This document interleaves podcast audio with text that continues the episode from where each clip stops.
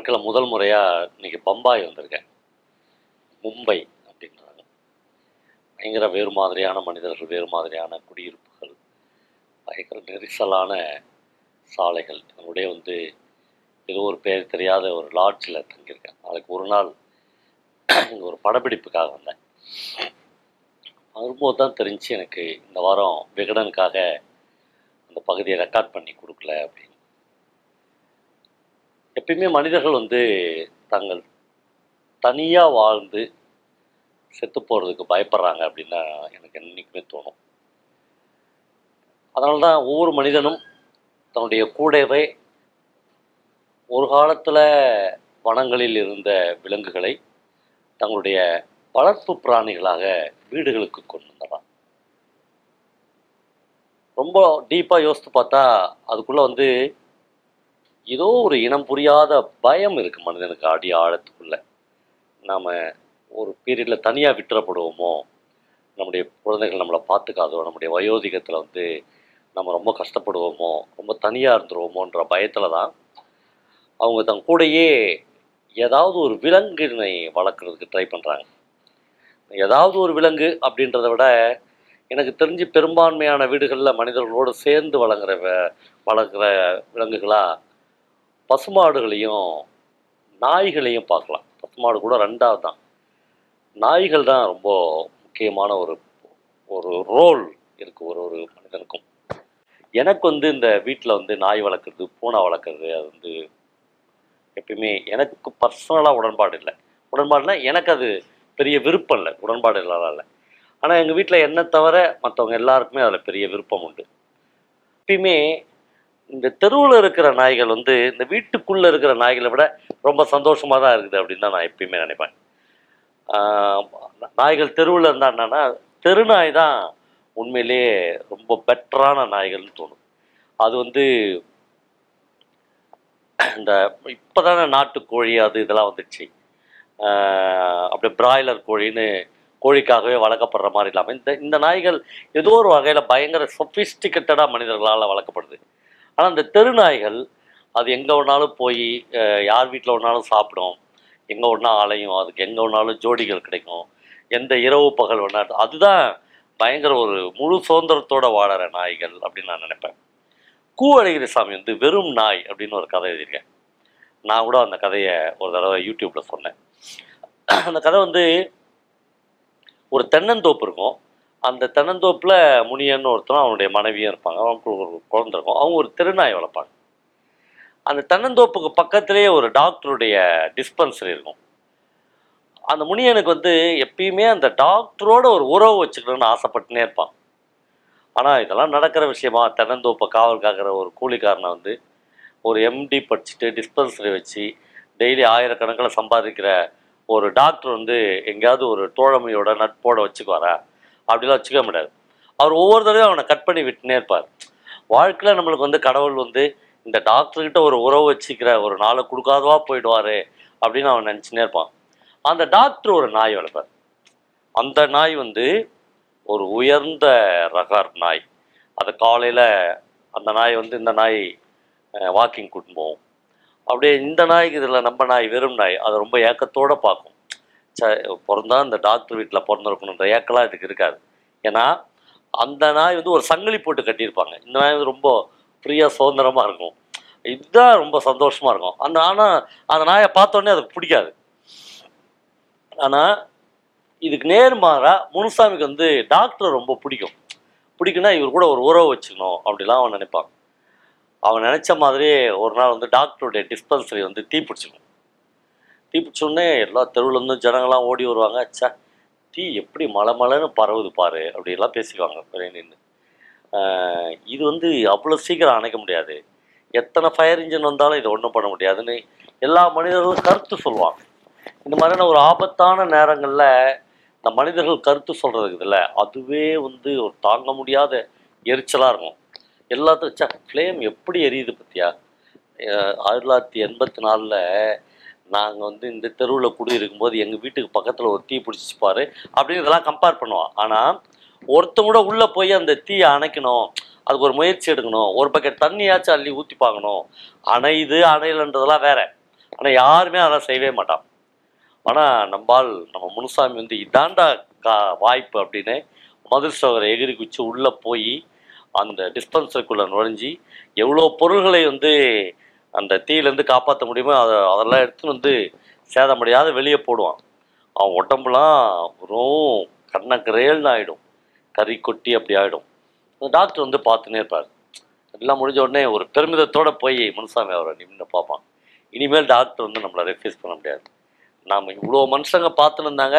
எல்லாம் வேடிக்கை தான் பார்த்தான். நாம் மட்டும்தான் உள்ளே நுழைஞ்சி உயிரை அடமானம் வச்சு எல்லாத்தையும் எடுத்துன்னு வந்தோன்ற பெருமிதத்தோட பார்த்தோன்னே டாக்டர் வந்து ஹண்ட்ரட் ருபீஸ் எடுத்து கொடுப்பாரு சார் தேங்க்யூ அப்படின்னாரு. நூறுரூபாயோடு அவர் அந்த உறவை முடிப்பார். அவன் வந்து பயங்கரமாக வெக்ஸ் ஆகிடுவான் அவன் வளர்க்குற நாய் வந்து அதை பார்த்துனே இருக்கும். அதுக்கு எல்லாமே புரியும். அவங்க வீட்டில் வந்து அவன் ரொம்ப வெக்ஸ் ஆகி உட்காந்துருவான் சரி அந்த டாக்டர் வீட்டுக்கு நம்ம எவ்வளோ இது பண்ணோம்? அவர் போய் நம்மளுக்கு நூறுரூபா கொடுத்து நம்மளை அவமானப்படுத்திட்டாரே அப்படின்னு நினைப்பான். அப்புறம் கொஞ்ச நாள் பொறுத்து முனுசாமியுடைய மனைவிக்கு உடம்பு சரியில்லாத போயிடும். உடம்பு சரியில்லாத போனோடனே இவன் வந்து அந்த டாக்டர் வீட்டுக்கு போய் அந்த சீட்டு போடுற பொண்ணுகிட்ட சொல்லுவான். முனுசாமி வந்துக்கிறேன்னு சொல்லுங்கள் முனுசாமின்னா அந்த பொண்ணு கேட்கும். பக்கத்தில் தென்னந்தோப்பு காவல்காக்கிற முனுசாமின்னு சொல்லுங்க. டாக்டர் தெரியும் போமா அப்படின்னா. ஏன்னா இவன் தான் தீயில இறங்கி காப்பாற்றணும் அது டாக்டர் ஞாபகம் இல்லாத போயிடும். அவர் வந்து கரெக்டாக அந்த இவனெல்லாம் ஸ்பெஷலாலாம் கூட மாட்டார். அந்த சீரியலோட கூப்பிட்டு அப்புறம் இவனை பார்த்துட்டு இவனுக்கு வைத்தியெல்லாம் எழுதி கொடுத்துட்டு எல்லாருக்கும் வாங்குற மாதிரி இவங்ககிட்ட அறுபது ரூபா ஃபீஸ் வாங்கிட்டார். அவன் பயங்கர வெக்ஸ் ஆகிடுவான் ஏன்னா நம்மள அவர் வந்து அடையாளமே கண்டுபிடிச்சிக்கல. டாக்டருடைய வியூ என்னன்னா நீ தீயில இறங்கி எங்கள் வீட்டில் பல பொருள்களை எடுத்து வெளியே போட்டேன் அதுக்கு நான் அன்றைக்கே நூறுரூவா கொடுத்துட்டேன். அதோட அந்த கணக்கு முடிஞ்சிடுச்சு. மனித உறவுகளை பணக்காரர்கள் அப்படி கட் பண்ணி கட் பண்ணி வெட்டினேங்கிறான் கத்திரிக்கோளில். ஆனால் ஏழ்மையில் இருக்கிறவங்க அடித்தட்டில் இருக்கிற மக்கள் இல்லையா நான் காசு கேட்கல. அந்த என் கையை பிடிச்சிக்கோ. என் தோலை தொடு. அதுதான்யா எனக்கு வேணும்? உன்ன மாதிரி ஒரு படித்த மனுஷன் ஒரு அந்தஸ்தில் இருக்கிற மனுஷன் சமூகத்தில் மேலே இருக்கிற மனுஷன் என் தோல் மேலே கை போட்டுனா எனக்கு அது போதியா? உன் காசெல்லாம் நான் சம்பாரிச்சுப்பியா? எனக்கு எதுக்கியா காசுன்னு சொல்கிறான் ஆனால் எந்த மனிதர்களுக்கும் அந்த குரல் எட்டுவதே இல்லை. நாய் பார்த்துனே இருக்கும். அப்புறம் இந்த இந்த கதையை அழகிர் சாமி முடிக்கிற விதம் தான் அலாதி. ஒரு தடவை வந்து அந்த தெருநாய்க்கும் டாக்டருடைய நாய்க்கும் சண்டை வந்துடும் அந்த சண்டையினுடைய உச்சத்தில் இந்த தெருநாய் வந்து தெருநாய்னா முன்சாமியோட நாய் நம்ம நாய் அது. அதுதான் நம்ம நாய். அது வந்து டக்குன்னு பிடிச்சி டாக்டரே கடிச்சிடும். அப்படி கடிச்ச உடனே அவன் அலண்டுடுவான் முன்சாமி. ஐயோ டாக்டரே நாய் கடிச்சிச்சுன்னா என்ன ஆகப்போகுது போகுது அப்படின்னு. ஆனால் அழகர் சாமி அந்த கதையை இங்கே நின்று ஒரு எழுத்தாளன் கதை எழுதுறான் பாருங்க. அவர் அந்த கதையை எப்படி முடிக்கிறார்னா என்றைக்குமே அதுக்கு ஒரு கஞ்சி ஊத்தாத முன்சாமியுடைய பொண்டாட்டி அன்னைக்கு அதுக்கு ஒரு நல்ல சோறு வடித்து போட்டால் ஒரு நல்ல கரிசோராக அந்த நாய்க்கு எடுத்து சாப்பிடு சாப்பிடு. அவன் மனசுக்குள்ள அவ்வளவு ஆதங்கம் இருக்கும். இப்போ விலங்குகளுக்குள்ள இந்த நாய்களுக்குள்ளலாம் எவ்வளோ பிரியம் இருக்குது எங்கள் வீட்டிலே ஒரு பெரிய எக்ஸ்பீரியன்ஸ் உண்டு. எங்கள் அம்மா வாழ்நாளில் எங்கள் அம்மாவை பற்றி நான் யோசிக்கும் போதெல்லாம் எங்கள் அம்மா கூடயே எனக்கு ரெண்டு விலங்கினங்கள் வரும். ஒன்று எங்கள் அம்மா ரொம்ப வருஷமாக வளர்த்த மீனாமா அப்படின்னு சொல்கிற ஒரு எரும மாடு. எங்கள் அம்மா கூடயே பல வருடங்களாக எனக்கு நினைவு தெரிஞ்சு எத்தனை வருஷம் நாய்க்கான ஆயுசு அதெல்லாம் எனக்கு தெரியல. ஆனால் என்னுடைய பால்யத்தை முழுக்க நிரப்பின பல விஷயங்களில் எங்கள் கருப்பு கலர் ஜிம்மின்னு ஒரு நாய் இருந்துச்சு. அந்த நாய்க்கு ஒரு பெரிய பங்கு இருந்துச்சு. அவங்க ரெண்டு பேரும் எப்பயுமே எங்கள் வீட்டிலேயே தான் இருப்பாங்க. எங்கள் அம்மாவுக்கு ஒரு மிகப்பெரிய தோழமை அது. மிகப்பெரிய பிரியம். எங்கள் அம்மாவும் எங்கள் மீனா அம்மாவும் பேசிக்கிறத நான் கேட்டிருக்கேன். எங்கள் அம்மா வந்து தமிழில் உரையாடுவாங்க மீனாமாட்ட என்ன நீ ரொம்ப திமிர் பண்ணுற புல்லுக்கு போய்க்கிறான் கண்ணை ஈர வரேன் அப்படின்லாம் பேசுவாங்க. அது தலையாட்டம். அவ்வளவு பிரியம் அந்த ரெண்டு ஜீவன்களுக்குள்ளே இருப்பதை பார்த்து. இந்த ரெண்டு பேருடைய உரையாடலை எங்கள் ஜிம்மி வந்து நின்று பார்த்துன்னே இருக்கோம். அப்பா ஊரில் இல்லாத ஒரு இரவில் ஒரு நள்ளிரவில் வீட்டுக்குள்ளே நுழைஞ்சு வந்து எங்கள் ஜிம்மி வந்து எங்கள் அம்மாவை எழுப்புது. எங்கள் அம்மா எழுந்துச்சு இப்போ டார்ச் லைட் எடுத்து என்னன்னு பார்த்தா என்னை பின்தொடர்ந்து வா அப்படின்னு சொல்கிற மாதிரி அது போகுது. எங்கள் வீட்டிலேருந்து கரெக்டாக ஒரு ஒரு ஐநூறு மீட்டரில் எங்கள் நல்லா இருக்கும் நானும் கூட தான் போனேன். எங்கள் ஜிம்மி போகுது எங்கள் அம்மா கூட போகிறாங்க நான் அது கூட போகிறேன் நாளைக்கு அல்லது நாளைக்கு மறுநாள் எங்கள் வயலில் வந்து அறுவடை நடக்குது. ரெண்டு ஏக்கர் பொன்னி நெல் போட்டுக்கிறோம். ஜிம்மி வந்து அப்படியே அடி மேலே அடி வச்சு சத்தம் போடாமல் எங்கள் வயல் வண்டி அனுப்பும் எங்கள் அம்மா வந்து டார்ச் லைட்லாம் நிறுத்திட்டாங்க. அப்புறம் திடீர்னு போனோடனே ஒரு கொலை குலைக்குது. டக்குன்னு எங்கள் அம்மா டார்ச் லைட் அடிக்கிறாங்க. அடித்தா ஆறு பேர் அந்த வயல் நாலு பேரோ ஆறு பேரோ உட்காந்துக்கிறாங்க. உட்காந்து நெல் திருடுறாங்க. நெல் எப்படி திருடுவாங்கன்னா சாக்பை எடுத்துன்னு வந்துருவாங்க. நெல்லை வந்து அப்படியே கையிலே நுமுட்டுவாங்க நீ காலையில் அறுவடைக்கு போய் பார்த்தேன்னா வெறும் இதுதான் நிற்கும் வைக்கோல் தான் நிற்கும் வைக்கோல் வந்து அப்படியே அறுக்கப்படாமல் நிற்கும் அதில் வந்து நெல்மணிகளே இருக்காது. எங்கள் அம்மா வந்து அப்படி பார்க்குறாங்க டார்ச் லைட்ஸ் பார்க்குறாங்க அந்த நாலு பேரையுமே எங்கள் அம்மாவுக்கு தெரியும். உள்ளூர்காரர்கள் தான். அவங்க எழுந்துச்சி ஓடுறதுக்கு பார்க்குறாங்க எங்கள் அம்மா சொல்கிறாங்க யாரும் ஓடாத. லைட்டை நான் நிறுத்திடுறேன். சோத்துக்கு இல்லாத தானே ஒருத்தர் வீட்டு வயலில் வந்து கையை வச்சுங்கப்பா. உங்களால் எவ்வளோ நிமிட்ட முடியுமோ நிமிட்டு எடுத்துன்னு போங்க. அப்படின்ட்டு திரும்பி வந்துட்டாங்க. எங்கள் அந்த சமயத்தில் எங்கள் ஜிம்மி நாய் வந்து எங்கள் அம்மாவை ரொம்ப கோபமாக பார்த்துருக்கோம். நம்மளுக்கு அந்த இருட்டில் அது புரியல அப்படின்னு தான் எனக்கு தோணுது. என்னடா அந்த மனுஷி வந்து இவ்வளோ ஏமாலையான ஒரு பொம்பளையாகிறா அப்படின்னு கூட நினச்சிடலாம். எங்கள் அம்மாவுக்கு ரொம்ப நாள் தோழமை வந்து அந்த ஜிம்மியும் அந்த மீனாம்மாவும் தான். உங்களுக்கு திருடன் மணியம் பிள்ளை தெரியும். தமிழில் வந்து அவருடைய ஒரு மிகப்பெரிய ஆட்டோ பயோகிராபிக்கு சாகித்ய அகாடமி விருது கூட கிடச்சிச்சு. திருடன் மணியம் பிள்ளை வந்து நான் ரெண்டு முறை அவரை போய் கொல்லத்தில் பார்த்துருக்கேன். அவரு ஒரு முறை திருவண்ணாமலைக்கு வந்திருக்காரு.